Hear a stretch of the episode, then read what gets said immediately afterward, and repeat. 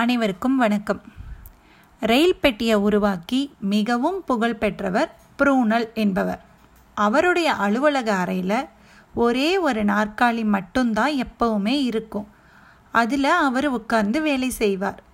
அவரை சந்திக்க யாராவது வந்துவிட்டால் நிற்க வைத்து தான் பேசி அனுப்புவார்.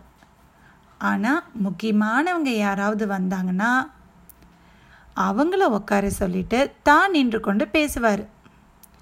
காரணம் இல்லாமல் வந்து அரட்டை அடித்து நேரத்தை வீண்படுத்துவாங்க இல்லையா? அவங்கள தவிர்ப்பதற்காக ப்ரூனல் இந்த மாதிரி ஒரு ஏற்பாடை தன்னோட வாழ்க்கையில் செஞ்சுருந்தாராம்மா நேர காலத்தை ரொம்ப ஞானமாக பயன்படுத்தியிருக்காங்க. குழந்தைகளே நீங்களும் உங்களோட நேரத்தை தேவையில்லாத காரியங்களில் வீணடிக்காமல் நேரத்தை ரொம்ப ஞானமாக பிரயோகப்படுத்தணும்.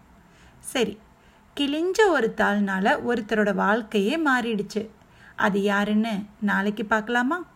மீண்டும் நாளை சந்திப்போம். நன்றி வணக்கம்.